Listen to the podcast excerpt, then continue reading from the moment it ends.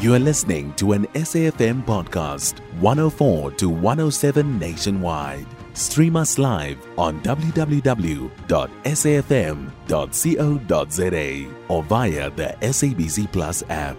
SABC News, independent and impartial. The Democratic Alliance in KwaZulu Natal will today host the local government summit. The party says the summit is aimed at ensuring municipalities work for the betterment of citizens. Chairperson of the South African Local Government Association SALGA in KZN, Thami Ntuli, and the Mayor of uMngeni Municipality, Chris Pappas, are among those who will deliver the keynote addresses. The summit comes after the DA leader, John Steenhuisen, announced that Chris Pappas as the party's uh, premier candidate in KwaZulu Natal for next year's general election. For more on this, we join on the line by Dean Macpherson, the DA's KZN chairperson. A very good morning to you, sir, and welcome. Good morning, Elvis. Good morning to you and your listeners. Firstly, talk to us about the uh, local government summit. What are the main objectives? Well, I think that in KwaZulu Natal we see the rapid decline and collapse of local government, um, bar a few uh, exceptions. Uh, and we want to be able to take an in-depth look at the state of local government in KwaZulu Natal, uh, what is being done right, what is being done wrong, uh, what can COGTA do better, and what are some of the lessons that we can learn from performing municipalities uh, in KwaZulu Natal and outside. We also have the Executive Mayor of Cape Town, who will be delivering a keynote address to uh, the summit today. Uh, we have a very uh, interesting panel discussion between the leaders of two municipalities, uh, that of the Umhlathuze municipality in the north KwaZulu Natal and the uMngeni municipality, um, as well as a keynote address by the chairperson of SALGA, uh, Thami Ntuli. So I think there's going to be some very fascinating discussions to be had, uh, and I think some uh, some key uh, uh, views on how we can move local government forward and where those interventions need to take place.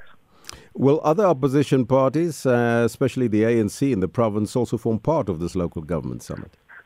Uh, we, had we have invited uh, the eThekwini mayor, uh, Kaunda, to attend, as well as the KZN COGTA MEC, uh, because we thought uh, having you know some very uh, bright minds in the room may help. Um, and so, in the spirit of cooperation, we did invite them.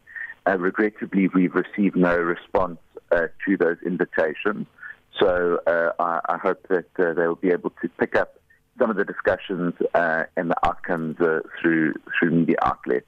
So you, but we would have loved to have had them there. Mm-hmm. Now, you did indicate that KZN, the municipalities there in a dire strait with financial collapse, perhaps also imminent. are those some of the key issues that will be addressed in this respect? I think some of the key issues that we're going to be looking at is finances and the financial uh, financial structure of local governments. I think it's been an issue for a very long time about the feasibility um, of of local government and the funding model around that. We're also going to be looking at the delivery of services, frontline services like water and sanitation. Uh, you'll recall uh, earlier this week when we spoke uh, that the north of Durban had been without water for eight days, mm. affecting the tourism uh, market um, incredibly. Uh, we have, uh, you know, sewage that continues to close beaches, uh, but also in some rural municipalities, you know, we we have roads that are untarred. We have uh, sluggish growth in in those municipalities. So I think that there's going to have to be looking at an entire package of interventions uh, that need to take place, and I think those are going to be uh, founded on getting the basics right. Now, the DA's premier candidate in KwaZulu Natal, Mayor Chris Pappas, has come under fire after the former DA member, Sizwe Mchunu, lodged a complaint with the Public Protector's Office accusing the mayor of nepotism and corruption. This was after his f- uh, fiancée, JP Prinsloo, was appointed as the chairperson of uMngeni Tourism. How do you respond to the allegations, and what do you make of the timing of these allegations? Well, I think you've uh, hit the nail on the head. I was uh, just look at the timing. A day after the announcement is made, I mean, it's very clear uh, that the ANC have been shaken by the announcement uh, of Chris Pappas and the immense positive response that the public uh, have shown towards him because He's anchored his message around hope and a better future. Uh, the reality is, is that uh, even by his own admission, Mr. Mchunu has not been able to uh, present a shred of evidence. to substantiate his claims. It's nothing more than high school gossip. Uh, and I'm pretty sure that the uh, public protector, if they even choose to, um, uh, to, to follow through on an investigation, because there is nothing to investigate, uh, will come to that uh, very same conclusion. So we're not going to be distracted by any um, of this uh, nonsense. And I would encourage the ANC to focus on winning votes after it got hammered in a by election on Wednesday night in Antler 2 there, a very safe ward of 61% that they lost to the IFP. So they mm. want to occupy themselves with the issue of winning votes. Uh, instead of peddling gossip. Talking about elections, following the results of the 2021 local government elections, 70 municipalities did not have an outright winner, leading to more councils having multi party coalition governments. Uh, if you look into your crystal ball, how do you see things playing out in next year's elections?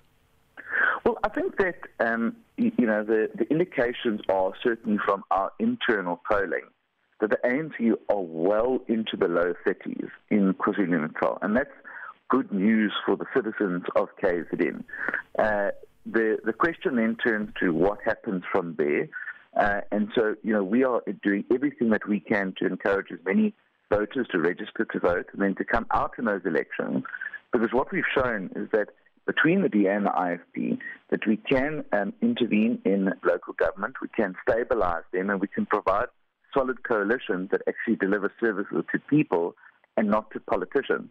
So I, I think that KZN will definitely be governed by a coalition. The composition of that is to be made up.